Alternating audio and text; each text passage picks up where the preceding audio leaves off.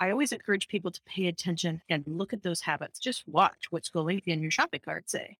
What is it that's going in there? Is there one of those things that you can figure out how to make at home or do from scratch? You're not going to do it all. That's just crazy making, and it's going to just exhaust you. But one thing, start with one. And as you start with that one, it's going to build, and that change is going to end up being something that sticks a little bit for the rest of your life, really.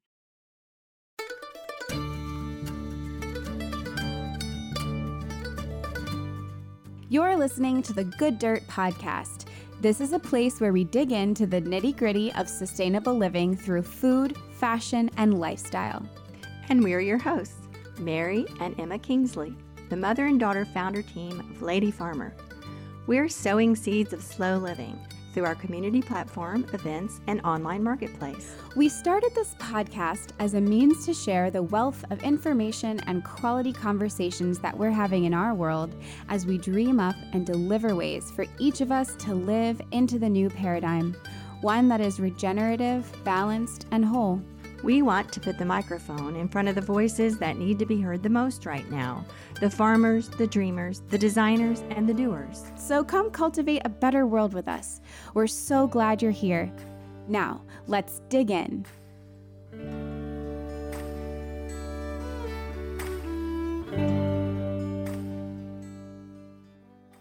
I have a story today. Exciting. This is a true story.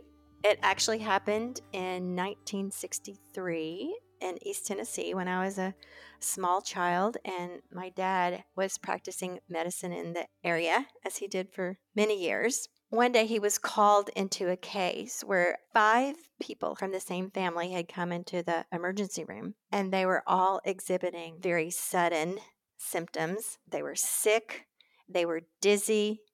One of them was even a small child, 3-year-old. They were complaining of vision problems. Oh, no. A couple of them thought they were going blind. And one of them was even suffering from hallucinations. Didn't know where he was disoriented, was seeing things. And this all came onto these people very, very suddenly. All at the same time? Yeah. Within an hour or two of each other, they didn't know what it was. So come to find out, these people had earlier that day at noon had all sat down to lunch together, and, you know, they talked about everything they'd eaten. So they began to suspect botulism. So they called in the state health department. We're going over the symptoms, and everything pointed towards botulism, except it wasn't exactly the symptoms of botulism. So they were really confused, but they decided to treat them for botulism anyway. And they had to ship in the medicine from Knoxville, which was a couple hours away, so we couldn't treat them right away. And the story goes that my dad was on the phone with the state health department in Nashville, and he was explaining the symptoms that they were talking about this case. And while he was on the phone, another doctor that was in another room talking to the family, the people, said, hold on a minute, they've said something that might be a clue. And my dad was on the phone with Nashville and said, wait a minute, they're saying it might have something to do with tomatoes that they had for lunch. And so this began an investigation of what about those tomatoes? And it turns out that those tomatoes were not normal tomatoes. The guy had grafted his tomatoes with jimson weed. Oh. Because jimson weed is hardy. And he wanted hardier tomatoes. Grow tomatoes that were going to go past the frost. Wow. Then they started scrambling around and checking the symptoms of jimson weed poisoning. And it's very toxic. And it turned out it was a perfect match. And they were able to treat it and medicate that and get these people through it. Whoa. But then on further investigation, they said, well, so what gave you this idea? And this was a farmer. He said his neighbor had done it for years and years with no consequences. So there was actually a writer for the New Yorker magazine did a whole story. The New Yorker magazine. Yes, he did a whole story on it, and he went down there and explored. And come to find out that the neighbor that had been doing this for a while had trimmed the leaves off the jimson weed as the tomato was growing. Oh. This other guy had left the leaves on. So that was what was causing the tomatoes to have more toxicity than the neighbor. So I guess the moral of the story is don't graft your tomatoes with jimson weed. Well, unless you take the leaves off. No. You're still getting poisoned. Yeah, it's still not a good idea because jimson weed is really toxic. Okay, yeah. So this whole story was written up in the New Yorker magazine. It was a multi-page article, May of 1965. And they are still baffled by the fact that the first guy could do it. And it not be affected because jimson weed is really toxic. But it became a very curious medical case. That's amazing. The Great Tomato Mystery of 1963. It's a story that's still told in the area and a very interesting medical mystery. Yeah. And it involved my dad. So don't graft your tomatoes with jimson weed. Don't graft your tomatoes with jimson weed, everyone. It's another example of the true power of plants, and you really have to know what you're doing.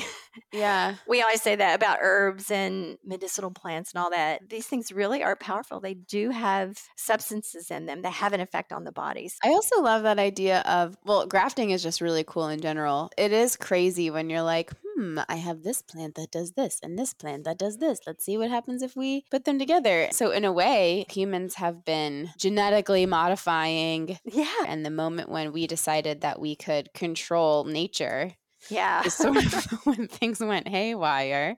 And in many ways, we've been able to learn how to work more with nature. But that's just a really good example. You can't quite control everything. And, you know, as we like to say, humans are ingenious. Yeah. How far humans have come since they've been on the planet. We're ingenious. And sometimes our ingenuity, it gets us into trouble, but how we learn things and so forth. But how cool is it, too, that that story also involved modern medicine and they were able to be treated because they knew what it was. Yes. Whereas had that happened, probably at that point, even just a couple decades earlier, they probably wouldn't have had a cure, and it could have been fatal. Who knows? It absolutely could have been fatal. As the story is told, the one that had the worst reaction, one of the men had eaten the most tomatoes, and apparently the child had only eaten like a little sliver. He had said couldn't see very well, and he was sick at his stomach. He had the mildest reaction, and it went on up from there to the guy who had eaten a lot of the tomato and was seeing things and didn't know where he was. So it, oh my gosh, symptoms all ran the gamut. But you know,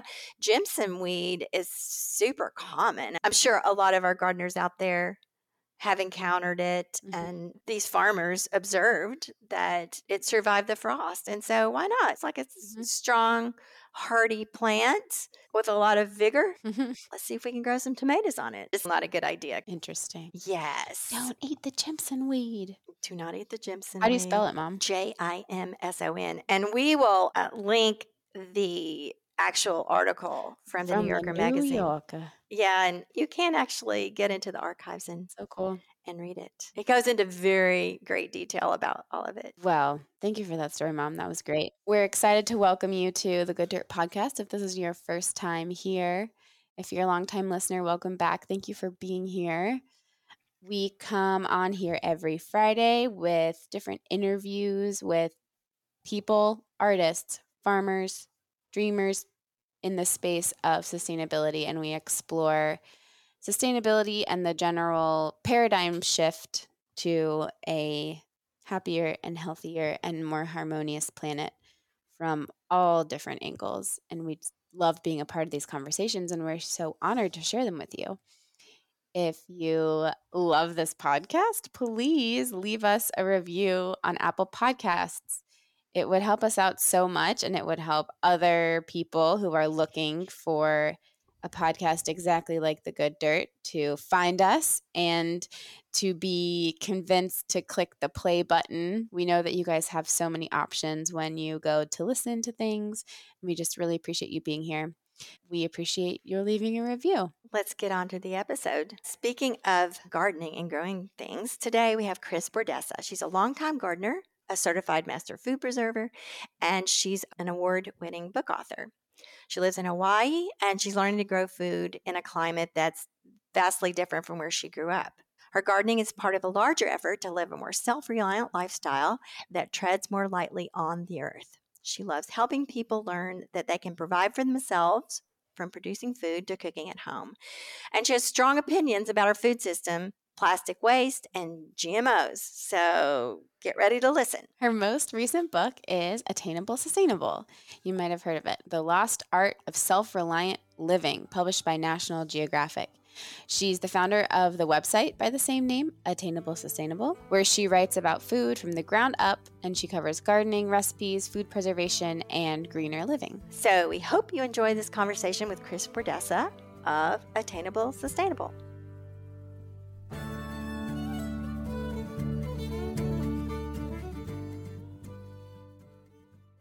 I am Kris Bordessa. I am at attainable-sustainable.net. And I am also the author of a book by the same name, Attainable Sustainable: The Lost Art of Self-Reliant Living. That came out 2020 from National Geographic Books. So my background in how I got started with this goes back a number of years, back to, I think they're now calling the Great Recession. I am in Hawaii. So one of the problems of living in Hawaii, there are a lot of great things about being here, but one of the problems is that our food comes in on barges.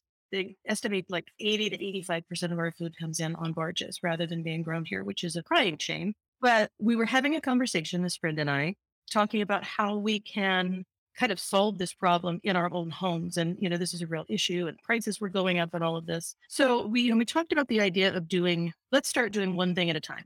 How can we tackle just, one small project at a time to make ourselves a little bit more self-reliant?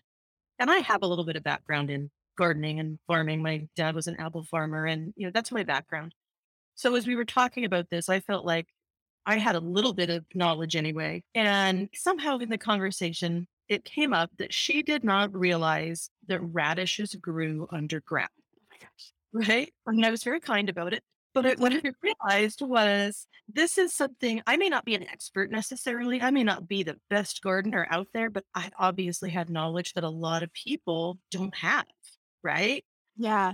So that was kind of the reason that I started working on this project in the first place, is I thought, I have knowledge, and how can I get it out there so that other people can start kind of tackling this kind of lifestyle, so they can start figuring out how to become a little bit more self-reliant in their lives. Yeah. It's interesting to people like us, and maybe most people listening to this podcast, the radishes growing underground thing. Something that we've learned in doing this project with Lady Farmer is there are so many things like that, and I'm sure the other way around too. It's just striking the knowledge gaps, I guess, that we have, because knowledge hasn't been a necessity in the last, half a century or 60, 70 years, however long now. So yeah, that's amazing. And that's such a great anecdote for how you decided that you needed to start sharing your knowledge. So what did that look like? Was it a blog? How did that look? Interestingly, at the time, my background is in publishing. I was a freelance writer for many years, and I had written a number of books. And I thought, I could take this information that I have and help people by writing a book. Easy peasy, right? So easy. So in the publishing industry, what they want to see is a platform. They want to know that you've got people who are interested in this book that you're talking about writing. So I knew that my first step had to be creating that platform. So I dived into this world that I did not understand or know anything about, and started blogging with the intent of creating the platform and generating interest in this, to see if people were interested in this. And from there, being able to pitch a book to a publisher. So that was in 2010, probably, that I started doing that. And what happened is I did set up that platform, put myself out there. I started pitching agents and publishers, and it's kind of crickets. It wasn't going very well. And I've had an agent actually tell me, the market is saturated. Nobody wants this book. I thought, all right, fine. I'm making a difference online. I can continue just doing my work online. No problem. Because I was at that point starting to build an audience and had people who are interested in this sort of thing. And it was going great. And then in 2016, I actually got a phone call from National Geographic who said, have you ever thought about writing a book? Oh, weird. You're like, yes, thank you. Course that have actually picked a book, and they had kind of an idea in their minds what they wanted the book to look like, and it was very similar to the book that I had been pitching for several years. So a little bit of a kismet story as far as how that looked at the beginning. Or it's just you were way ahead of your time, just to catch up with you. that platform actually did eventually work, right? Yeah. So anyway, so I spent then, several years writing the book, and I've continued to keep the website up and going. And it's, the website is still there. I've recently added a community where people can join and talk with me and other people who are in a similar area of interest. Yeah. It's so great to have the internet to be able to connect. I connect with people all over the world. And that's just amazing to me. Yeah. So I want to go back a little bit to talk about living in Hawaii. And you said most of the food is shipped in. And I think this is really interesting. I think a lot of people don't think about that. So Hawaii, would you call it a food desert in a way? Are there a lot of farmers out there where you can already get local food? Was that an issue? It's an interesting question as far as considering it a food desert. And really ever considered it that way because we do have access to the food. It's just a matter of where the food is coming from. We have plenty of space here to be growing a lot of food. And there are farmers who are doing so. We've got great farmers markets, but it's not the bulk of the food that is being produced or being consumed here. I'm on Hawaii Island, which is a very rural island, and Oahu is where Honolulu is, and that is the big city. And there's not a lot of farm area there. So, it's very diverse as far as what each island looks like, but there's potential to grow so much of our food. We at one point had the largest beef facility in the United States. It's no longer the largest, but it's still quite large. And is that like a commercial, like industrial beef? It's not a CAFO. These animals are all grass-fed. There's huge open fields and pastures where the cattle graze. So there's not a CAFO kind of an operation. It's all grass-fed beef. But what happens is that grass-fed beef is shipped out to the mainland because we don't have the processing facilities here to handle it. We don't have any of the butchering operations that we need. So those cattle are shipped out live on the hoof by plane. I should say shipped. I guess they're flown out. Oh my gosh. And then processed on the mainland. Talk about carbon footprint. Absolutely fries me that this is what happens. But then the next best thing that happens is that the beef that we get back is CAFO beef because the grass-fed beef, it sells at a higher price on the mainland. It's just a really, really screwed up system. So that's just one example. I can walk into a grocery store and any time of year, there are mangoes on the shelf. And that's great. And people who visit here love to see the mangoes on the shelf, but they're only grown here during June and July. They haven't season, just like other things. So they're shipped in just so that we have tourists who can enjoy those mangoes. So food desert, no, I don't think so. But we have a real problem with not producing enough of our food here. Yeah, that's really interesting. So in times of like high fuel and so forth, do you see a sharp increase in the food prices there? Yes. So like right now, is it crazy? Food prices right now are just through the roof. Hawaii is notorious for its expensive food. I haven't found it to be, my family's from California, so I haven't found it to be too much higher than what we would pay in California, except for a few items or dairy and things like bread. Or I remember hearing that like milk is like $7 a gallon or something. I think that's probably cheap right now. Yeah. We don't have the dairies. Yeah. Very, very limited. And that's all shipped in. So yes, absolutely. When the fuel prices and such go up, we see it reflected in the food. I know that you obviously are thinking about this, and you and your friend, you said the Great Recession, that would have been 2008. Is that the one we're talking about? Yeah. Are people connecting the dots with we should be farming more, we should be sourcing more locally, or like what is that conversation like? Here in Hawaii. Yeah. I think that people are talking about it. I think there is a percentage of people who are going beyond talking about it. They're making a difference. We have a lot of, especially young people coming in and farming and trying to grow food and very aware of, hey, we have a problem here. Mm-hmm. It's not quite enough. Right now, anything that obviously they're not consuming themselves is going to the farmer's market or maybe to restaurants. I know some farmers who are selling to restaurants, but it's not getting into the general population where so many people are shopping at the supermarkets, Yeah. It's a certain clientele. Not everybody goes to the farmers markets. A lot of people are still going to the store to shop for their produce and such. And then, of course, there are a lot of people who still really are depending on the packaged foods, the ready-made, the Lunchables. Frozen. Right? Yeah. You had the conversation with a friend and you started blogging and you set up the website and then you got the book contract.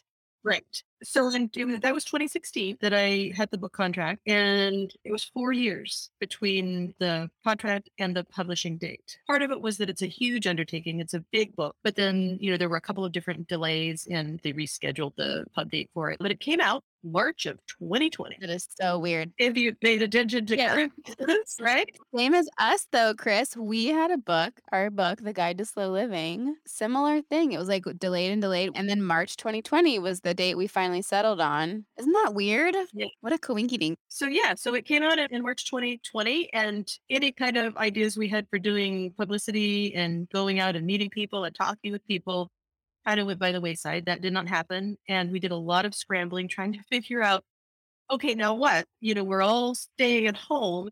How do I let people know that this book is out and available? So we did a lot of social. I did podcasts. You know, I did some radio interviews, but it was all very remote. But it was also a timely book, right? Super well timed. To how to do some of this stuff. So it was good in that sense.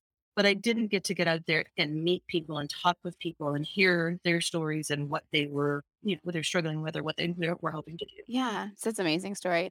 So would you consider yourself a homesteader? And this is kind of funny because I have talked to people about it, and I feel like anybody who is really doing some of these things, even if it's just learning to bake bread and do some food preservation at home, you know, you're kind of a little bit of an urban homesteader. And yet, I kind of don't consider myself a homesteader because I feel like I'm just always trying to catch up. And I mean, I guess that's also such a big part of it, but you know, I'm just not doing the kinds of things that I would like to be doing at the level that I would like to be doing it. So yes and no. Yes and no. I think I'm living that kind of a lifestyle, but I am also not raising cattle and butchering cattle and milking a cow or milking a goat. That is not something that I am equipped to do at this stage. Mm-mm. Yeah. You don't have any animals of your own that you harvest in any way? I do have animals. I keep chickens. I keep chickens for eggs, and we do butcher chickens. That's kind of small scale stuff. And I have a pig. Oh. Yeah. His name is Nemo. My son brought him home on Mother's Day a year ago.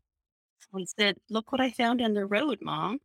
And we have a real feral pig problem. So this was a feral piglet who was just like the size of a kitten. And of course, as a mom, what do? You take the animal and say, "Oh, of course I can help it." Yeah. Yeah. So we had this pig because, you know, initially we were thinking we would just get it to the point where it was healthy because it was a little bit strong and just let it go back in the wild someplace where it's not going to bother anybody's gardens. But one day the sun was shining just right. And I noticed that he did not have any ear holes. So he's a deaf pig. Oh, he cannot hear anything. And that was exactly my response. Like, well, now what? Because we have this pig. I'm not equipped to have a pig. What are we going to do with this pig? We can't let him go because he's deaf. He can't hear. Yeah. Of course, we did get very attached to him because he's very sweet. We figured out a way to keep him. So he is now our pet pig. Oh my gosh. Nemo. Totally ridiculous. It's Nemo because one of his ears is just a little flat. Yeah. Oh. We had a pet pig once with an ear problem. His name was Frosty because his ear was frostbitten. They're very smart animals. Oh my gosh, he was the cutest thing. Oh my gosh, I forgot about Frosty, Mom. That's so funny. That was at the very beginning of the farm. Yeah. Oh my God, so cute. It's amazing what we kind of find ourselves falling into, isn't it? Yeah. Oh yes. Oh yes. So you address a lot about growing your own food in whatever size space that you have. Growing your own food can be really intimidating for some people, especially if they don't have a ton of yard space. So what kinds of things do you tell or do you write about in your book, or do you tell people about growing your own food despite space constraints? I am a huge proponent of container gardening because I mean, you can grow just about anything in containers. It's going to depend a little bit on the size of your area, what space you have, and whether or not it gets sunshine. Sunshine is a little bit critical. There are some things that will grow in the shade, but containers, you know, there's just so much to love about container gardening because you don't have to weed it. You know, you've got stuff growing in a container. It's movable. You can get it out of the way or move it to the sunshine if need be. People with a balcony can hang their containers so that they're using a vertical space. It is just completely accessible to people. Obviously, if you don't have any outside area, you're going to be a little bit limited. That's when I say things like grow microgreens for yourself. Mm-hmm. But if you've got any sort of outdoor space, even a small space, you can grow food. One of the tips that I have for people, and actually I just talked to somebody about this the other day. I was interviewed for New York Times for an article about container gardening and growing in small spaces. And, you know, the thing that I told her was, if you're choosing a vegetable that is just kind of a once and done vegetable, like a carrot or a radish that grows in the ground. And in order to harvest it, you pull it. It's done. You enjoy your carrot, you enjoy your radish, and that's it. Instead of that, if you're limited on space, I like to suggest that people go with what are called cut and come again crops. And by that, I mean things like celery and Swiss chard they grow well in containers. I actually have got some celery growing great in a container out on my patio right now. And whenever I need celery, I just take my snips out and I go snip off however many stalks I need, and I can chop it to put in my dinner. And that celery will keep growing, and that celery will grow for a year or two, depending on your winter, even overwintering. Wow. So then you've got this one plant, and celery is one of those things that you never use the whole bunch when you buy it at the store, right? Yes. And so it's a wasteful thing. So I just keep it growing in a container, and I just use stalks as I need them. Swiss chard is the same thing. You plant the Swiss chard seed in a pot in the springtime, and it will go all the way through fall. And again, you just cut the outer leaves and you can harvest it over and over again all season long. So that's one trick. Lettuce is another one that you can harvest that way. If you choose leaf lettuce, that, you just harvest the outer leaves and you can continue to have salad off of that plant for several months rather than just pulling the plant. People are always shocked by that. You don't just pull the whole plant. Yeah. Every single time I share something about that on social media, everybody comes out of the woodwork and says, really? What? I thought I had to harvest the whole plant. And you don't. You can just take the outer leaves. Those things are good for people who are limited. And then also things that are kind of a perpetual harvest crop, like peppers, because that pepper plant will grow and it will produce peppers across weeks and weeks, if not a couple of months in your season. So you can just harvest those as they ripen. I just thought about eating a fresh pepper. Is it time yet? No, not quite yet. It's really exciting when it's just like the pepper explosion. Right. So fun. Yeah. So you guys, is it just summer all the time there? What is that like? What are your seasons like in Hawaii? I've been here for more than a dozen years and I'm still figuring it out. We don't have the worst winters. Okay. But I am at a higher elevation. And what that means is it's cool. And we do have seasons. It just gets a little too cool to grow a lot of things. We can keep kale growing, some of the cool season vegetables growing all year round. The different fruits that people think of being from Hawaii are very often seasonal. There are a few things you can usually get bananas and papayas pretty much year round. So yeah, the seasons are there, but they're very different. Okay. The same thing goes for what I'm growing. I cannot grow zucchini to save my life. Right. Zucchini has got too many problems here. We cannot. We've got something called a pickle worm that will decimate the crop. I always grew zucchini because it was easy, and it's not easy here. So I have just pretty much given up. It's not easy. I don't love it that much that I'm going to fight to grow it. Mm-hmm. We tend to grow things that do well here. We've had to learn what does well here. And of course, we harvest a lot of bananas. That's not something most households are going to be harvesting, but we harvest a lot of bananas. And we grow something called kalo, which is the endemic plant that is used to make poi, if you've heard of poi. No, I have no idea what that is. It's a starch crop. Okay. Native Hawaiians have been using this as a really serious hearty food crop forever. And it can be eaten. It can be used kind of as a potato substitute. Mm-hmm. But traditional way to eat it is as poi, which is essentially kind of mashing it, and it becomes a very thick paste. Okay. It's an acquired taste for some people. I've heard people liken it to eating wallpaper paste, but we love it. It's delicious. Yum. It made me think, is it anything like cassava or a yucca? Well, we grow cassava here. We also do grow that. The hardest thing for me, some of these crops go in the ground and they are in the ground for 6 or 9 months. And this is not traditional, plant it, and then we're going to harvest it a couple months later. It's kind of a longer time frame. Yeah. So I often lose track of when it's ready to be harvested because it's off a little bit. I'm struggling a little bit with the cassava as far as that goes too. Interesting. Well, let's talk a little bit about food preservation. So you grow all this great stuff, and then do you practice a lot of food preservation? And what are some of your favorite methods? I do and I don't. It's the thing about having moved to Hawaii. I am a certified master food preserver. Cool. So yeah, that sounds official, right? I do preserve food. I do a lot of jam making. I do a lot of pickles. I preserve my own homemade broth for the pantry. But the interesting thing about having moved to Hawaii is that there is such access to fresh food year round. The number of jars of things that I used to make was way more than we needed because I wasn't digging into the pantry so much. And we didn't have that wintertime, dry time to have access to fresh food. So it's a little bit different here. I'm not processing as many things. I mean, I still process a lot. I give it away. I jam and give it to people. I like to forage for things that grow here readily. We have what's called strawberry guava. So I will go out and, I hate to see it go to waste. If I'm not harvesting it, nobody's harvesting it. So it's just falling on the ground. So I will go harvest those sorts of things, see if I can stretch the season a little bit with those by making jam and such. What is strawberry guava? Strawberry guava is... It's like a guava, but it's a strawberry one? Are you familiar with any guava? Yeah, it's a little tropical fruit. I'm familiar with the flavor of guava. It's like a green tropical thing. Is strawberry guava like red? Is it? Yeah, the guava that you may think about is a maybe like 2-inch in diameter. And the one that we grow here has got either pink or white flesh. Mm-hmm. Very, very, it's inside. A strawberry guava is related, but it is a very, very small, maybe 3/4-inch fruit. And it's red, dark red. And again, it has the hard seeds inside, but the flesh is a little bit more jelly-like than the standard guava, which is, you know, has a little bit different texture. Does it grow on a bush or a tree? And what is the season for it? And does it drop on the ground? You pick it up off the ground? Or... It grows on a tree. It is actually highly invasive. Oh. We are on land that is covered with this invasive strawberry guava. It's also called Vibe, is the Hawaiian term for it. And the trees are, if they're pruned and cared for, they kind of, the fruit stays a little bit accessible and you can reach it to harvest them. But if not, they will get very, very tall and it just drops. When it's guava season, and you can see people who live in an area where they're driving across guava because they'll just have a stripe of guava opal on the bottom of their vehicles. Mm. And they're all dropping. It's very delicious. And wow. You make jam, strawberry guava jam. I make strawberry guava jam, yeah. Yum. We just got our gumi berries are coming in, so we're excited about. So, I don't know what that is.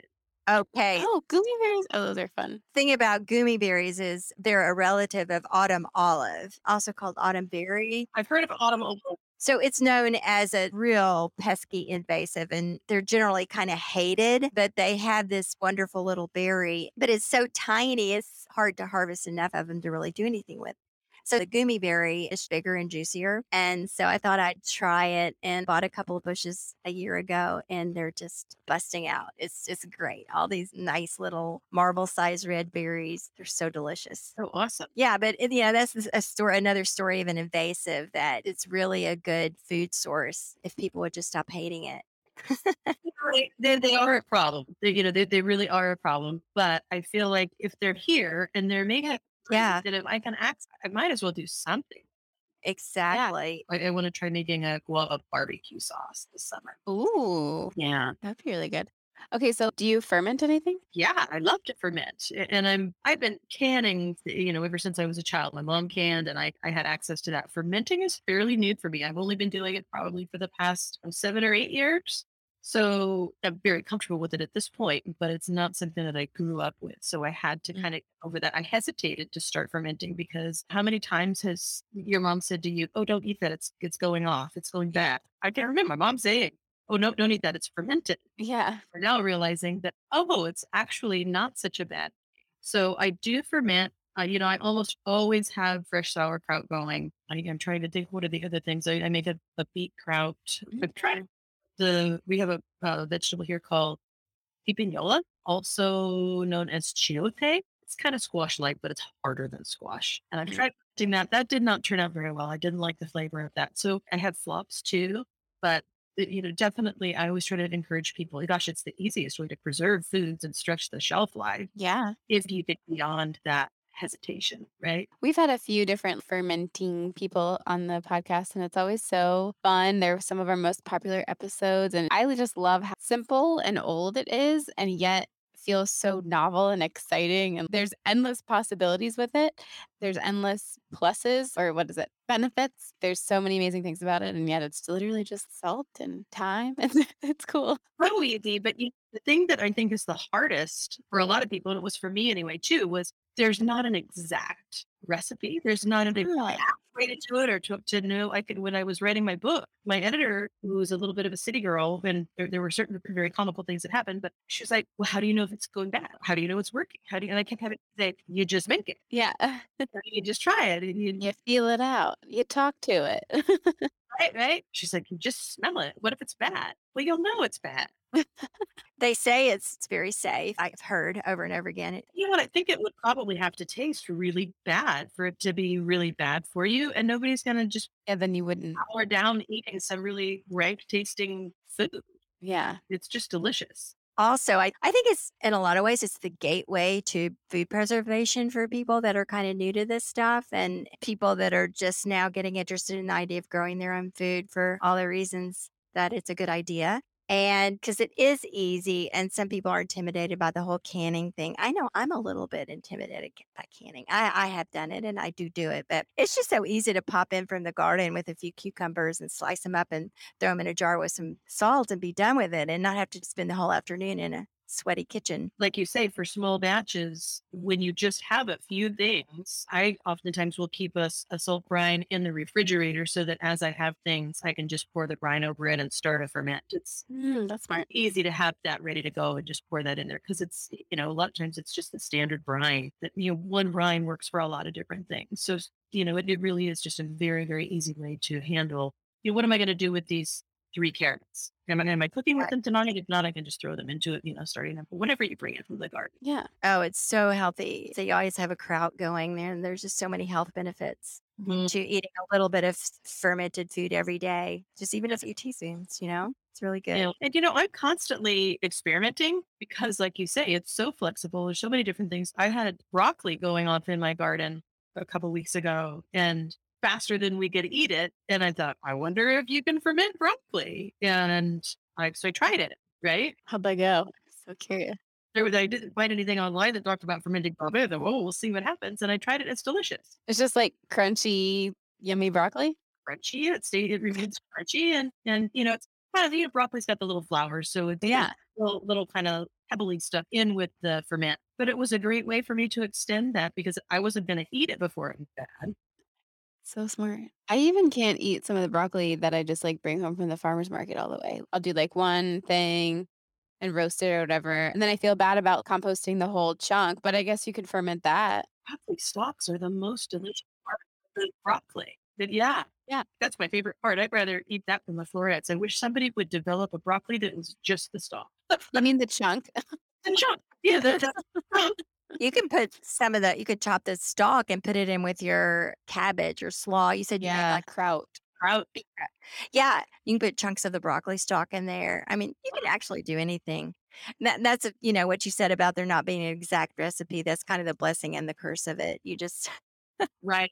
I think that people kind of hesitate a little bit because it's not that exact recipe. It's flexible as opposed to canning where there are some very specific safety rules. Oh, yeah. Yeah. You better do it right or you'll die.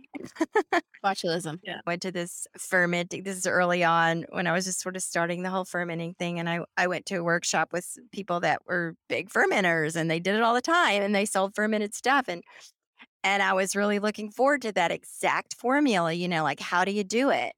They were like, you just put some salt in there. And when it's almost a little bit too salty, that's about the right amount. I'm like, really? That's the measurement. Almost a little bit too salty. I actually do use some measurements. What I've learned with the, especially with the sauerkraut, I always have a better result if I weigh the cabbage because cabbage head, you know, to say do a cabbage head, the weight on those is so variable. Mm-hmm. Right. We've really started to focus on weighing that so that I'm giving enough salt, but not too much salt. We don't, you know, nobody needs to be real salty sauerkraut. Nobody likes that. Right. Right. But I also learned a trick. If you do a batch and it is too salty, number one, you can rinse it off. And if it's just really unpalatable, you can actually just use it in soup. And that works really well. Right. Never has to be wasted. Yeah. Can you tell us a little bit about the idea of a front yard garden and what that means?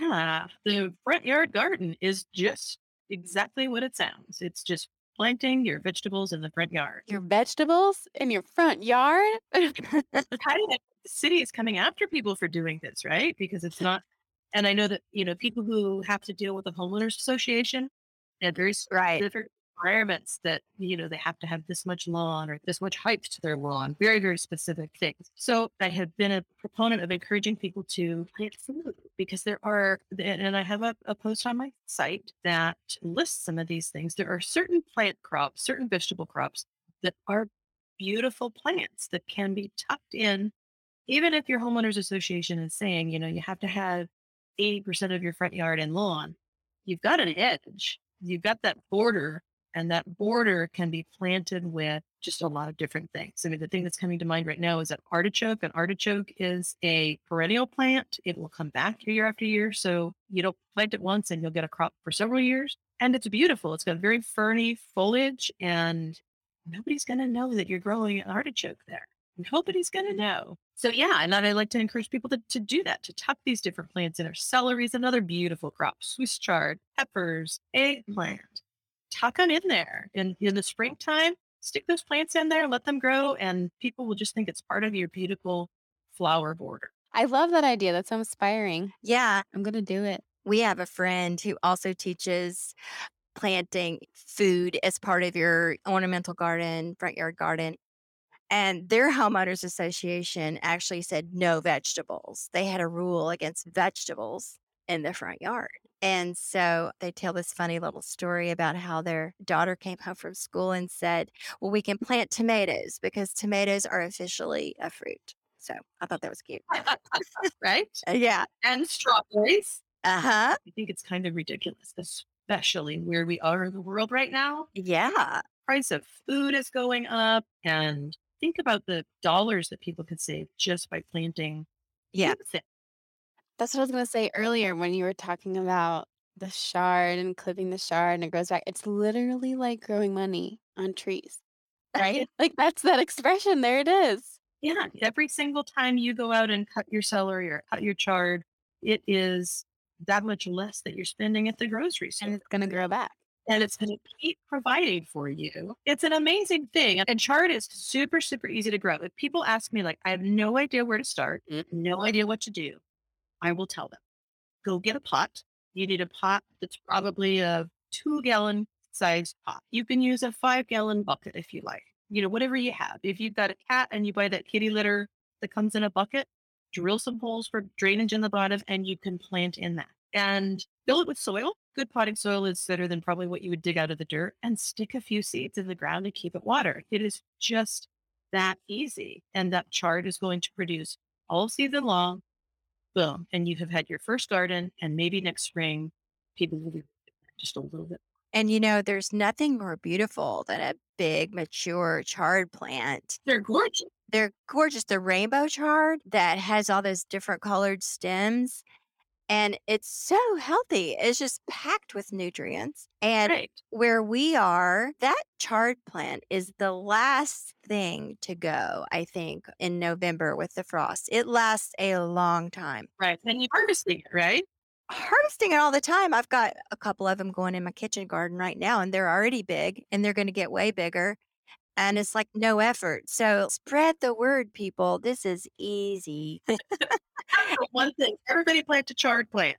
Yes. Do it. Hey, I'm inspired. Okay. And I'm going to do it in a container because you told me to. To your point, Kris, people who have homeowners restrictions, they could plant chard and nobody would even know because it's just this big, beautiful, leafy plant. You can get away with that. Right. And feed your family fantastically all summer long.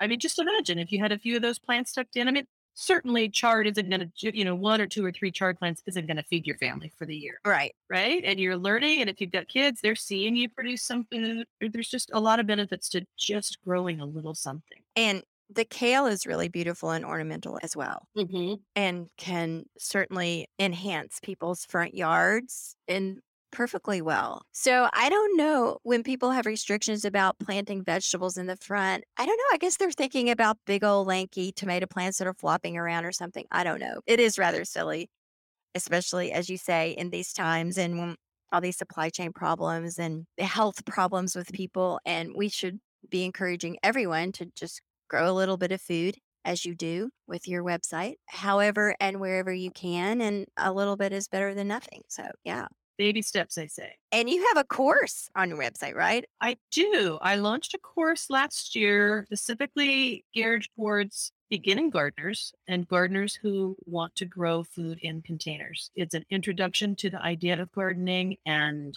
learning what that entails. And, like if, for instance, I talked about using a bucket and making sure that it had drainage holes. So that's something that a lot of people don't know. If you're going to plant, you need to have a drainage hole in there. So I've addressed a lot of these different things for people who are struggling with, how do I start growing some of my own food?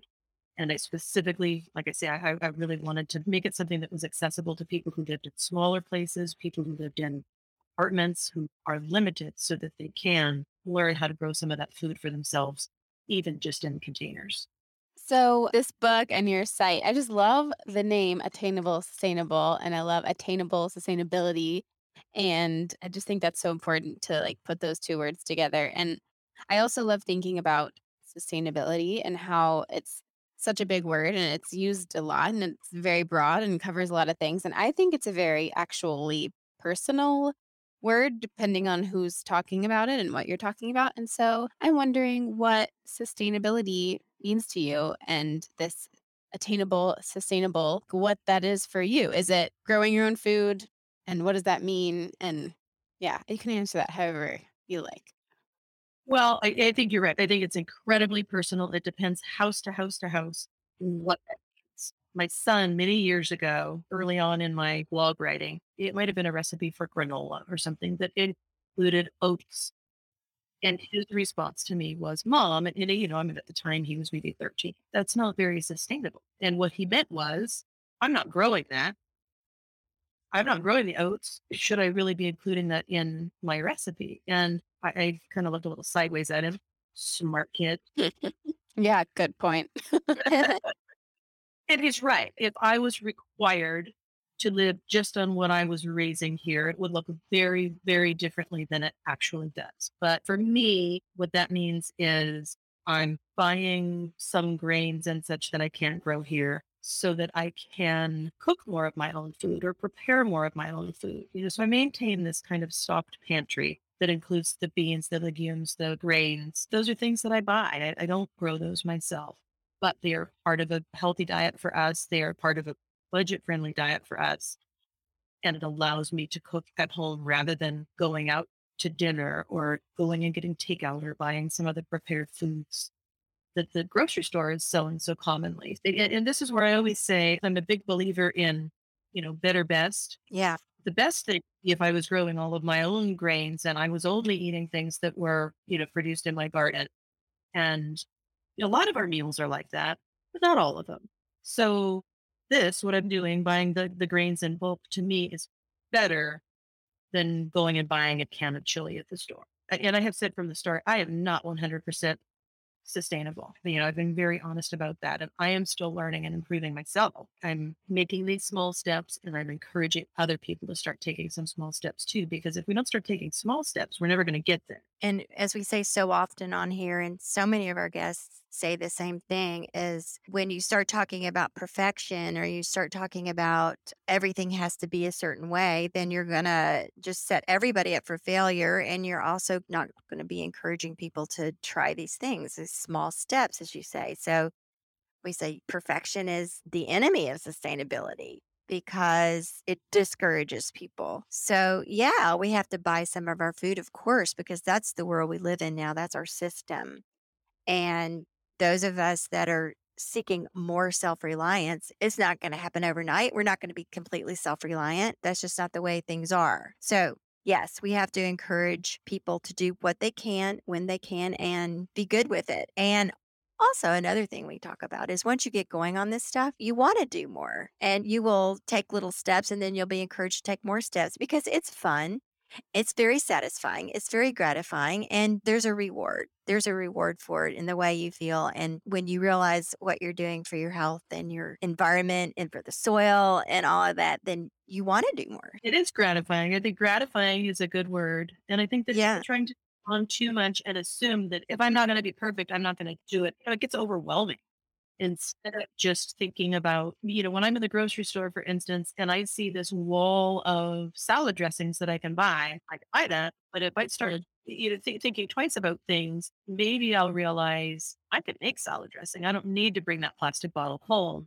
So, you know, how can I learn how to make salad dressing? Yeah. An easy one. Right. That's such an easy one. You just learn a little vinegar, oil, and salt and how delicious that is. And you'll never have to buy salad dressing again. Oh, and when I learned to make mayonnaise, how easy that was. That's a fun one too. 1 minute mayonnaise recipe that I got from Northwest Edible. Her name is Erica Strauss, and she has it in her book. Do you know her? I know of her. We've crossed paths online. Okay, so she has this recipe. I think it's called Magic Mayonnaise. I think that's what it's called. But it's so simple. You use immersion. Yeah, immersion blender. So once I learned that, like years ago, I will never buy mayonnaise again. And It's great. And I don't want to. And this is so easy. Yeah, as long as you keep your pantry stocked, right? And you boil and some eggs on hand. It's easy. Mm-hmm. So easy. I made it today and cut up some garlic scapes in it. Mm-hmm. Ooh, that's a good idea. It was so good. I put it in my egg salad. Oh, man. It was so good. I will say, just full representation. I feel the same way. I love making that mayonnaise. Sometimes I do buy mayonnaise in a glass jar. Yeah, that's so, okay, too. Hey, everybody. That's okay, Emma. You know what I will tell you is the other thing that I know personally I've come up against, and I'm sure that other people do too. If I have to buy something, I do choose the glass jar rather than plastic. I have a real problem with plastic. But I live in a household where there are a couple of other people who live here too. Yeah. And they shop, and what they bring home sometimes is not exactly what I would bring home. So if you were to go to my refrigerator right now, it's not perfect. I am not perfect. This household is not perfect. I always like to remind people of that you know what we see online is the highlight. What we see online is the curated plastic things out of their fridge and then took the picture. Although I have had people think it was very hilarious to see when I spilled things all over my kitchen. But it's the bad stuff. We're showing the pretty pictures because that encourages people. It does. But at the same time, it sets us up to be this level of perfection that is not true. Mm-hmm. When the book came out, it's beautiful. It's National Geographic. They got these gorgeous photos. It's, really, really nicely done. And that's all on them. I didn't have anything to do with that they just made a beautiful book out of it. But I looked at it and I thought, this isn't attainable. Then I looked around my house and I saw the dust and the lawn that needed doing, the dishes that needed washing. And I thought, I don't know, this feels like, maybe not a good representation. But I had a friend of mine kind of looked at me and she said, would you want them to put ugly pictures in there? Yeah. I said, no, but just it's showing the highlights. That is like a really good thing to remember. Yeah. And again, going back to what we were saying about not being discouraged if it's not all perfect or Instagrammable. So have you run across the term slow living? And if so, what does it mean to you? I've heard the term and probably used the term. I think it's just, for me, it's a matter of being a little bit more focused on what's happening around me in season at a specific time. And I'm a pretty simple person. I'm not chasing that dream of all the stuff or the nicest house or all of the experiences or what have you. It's just not me. So I feel like I have always done this slow living thing. It's just part of who I am. Mm-hmm. But yeah, that's my background and that's how I live. Could I slow down a little bit more? I probably could. I tend to work a lot in my own business. Mm-hmm. So, I do really have the flexibility and probably should step away a little bit more than I do. Mm-hmm. So does attainable sustainability, your website, is it mostly about food or do you talk about other things as well? There's a little bit of diversity there in what I cover, but mostly the things that my readers are very interested in is gardening and growing our own food, learning to preserve that food, whatever that is, whether it's fermentation or canning or dehydrating.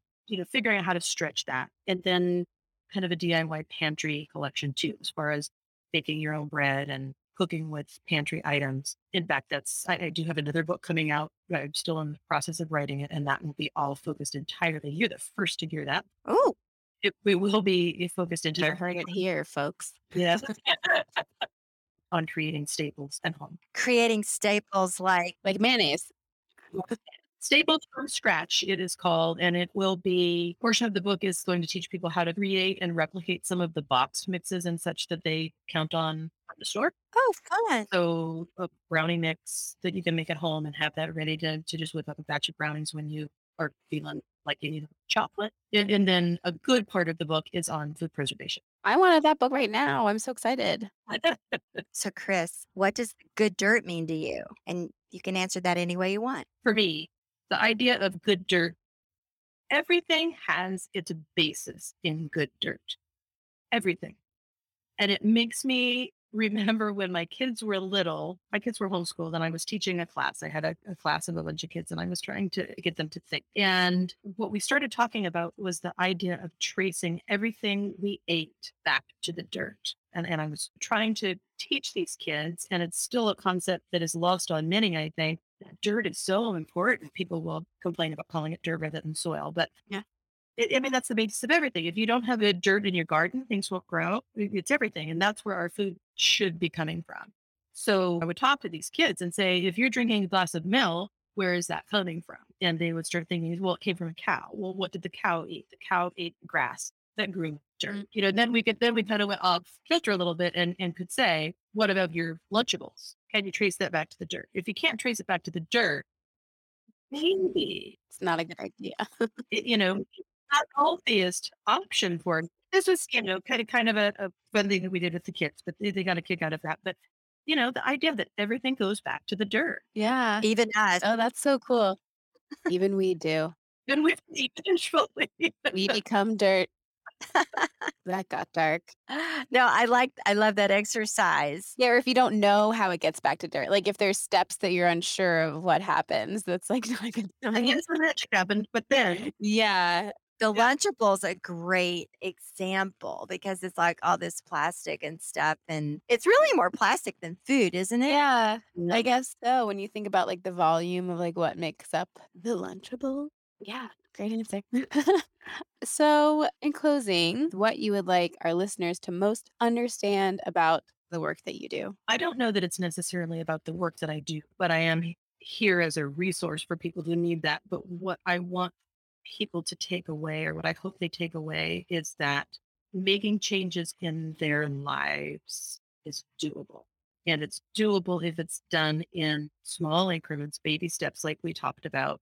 But I think that if they can kind of step back, and so much of the things that we do in our lives are habit. And that's, whether we, like we talked about, throwing salad dressing in our shopping cart, or only not keeping a pantry full of things and having to run to the store every time we need that one ingredient. Those are the kinds of things that are detrimental to the environment. They can be detrimental to our health. So I always encourage people to pay attention and look at those habits. Just watch what's going in your shopping cart. Say, what is it that's going in there? Is there one of those things that you can figure out how to make at home or do from scratch? You're not going to do it all. That's just crazy making, and it's going to just exhaust you. But one thing.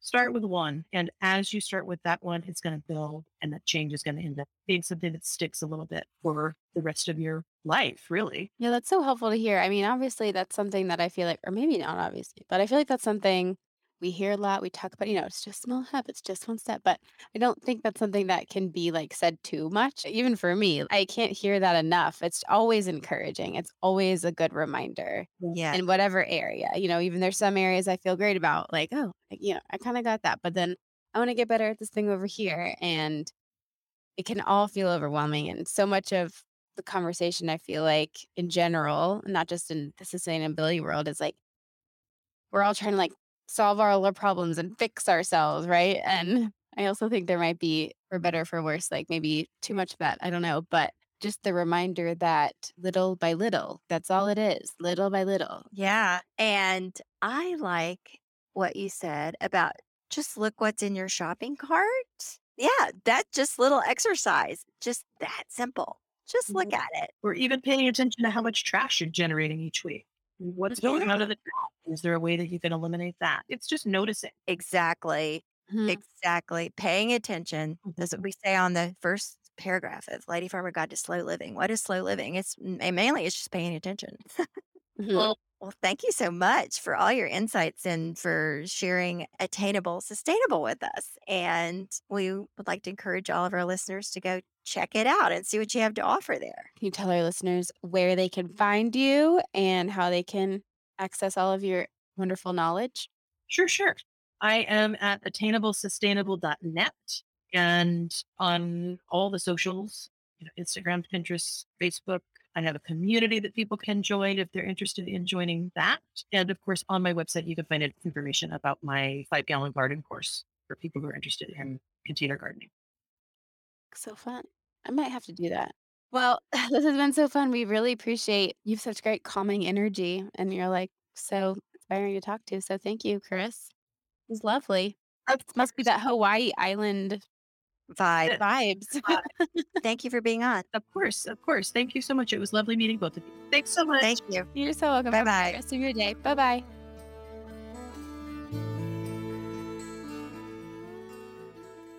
Thank you for tuning in to the Good Dirt Podcast. If you enjoyed this episode, we hope you'll share it with a friend to spread the good dirt. This show is produced by Lady Farmer, a slow living lifestyle community, and the original music is composed and performed by John Kingsley. For more from Lady Farmer, follow us on Instagram at We Are Lady Farmer. That's We Are Lady Farmer. Or join us online at www.ladyfarmer.com. We'll see you next time on The Good Dirt. Goodbye.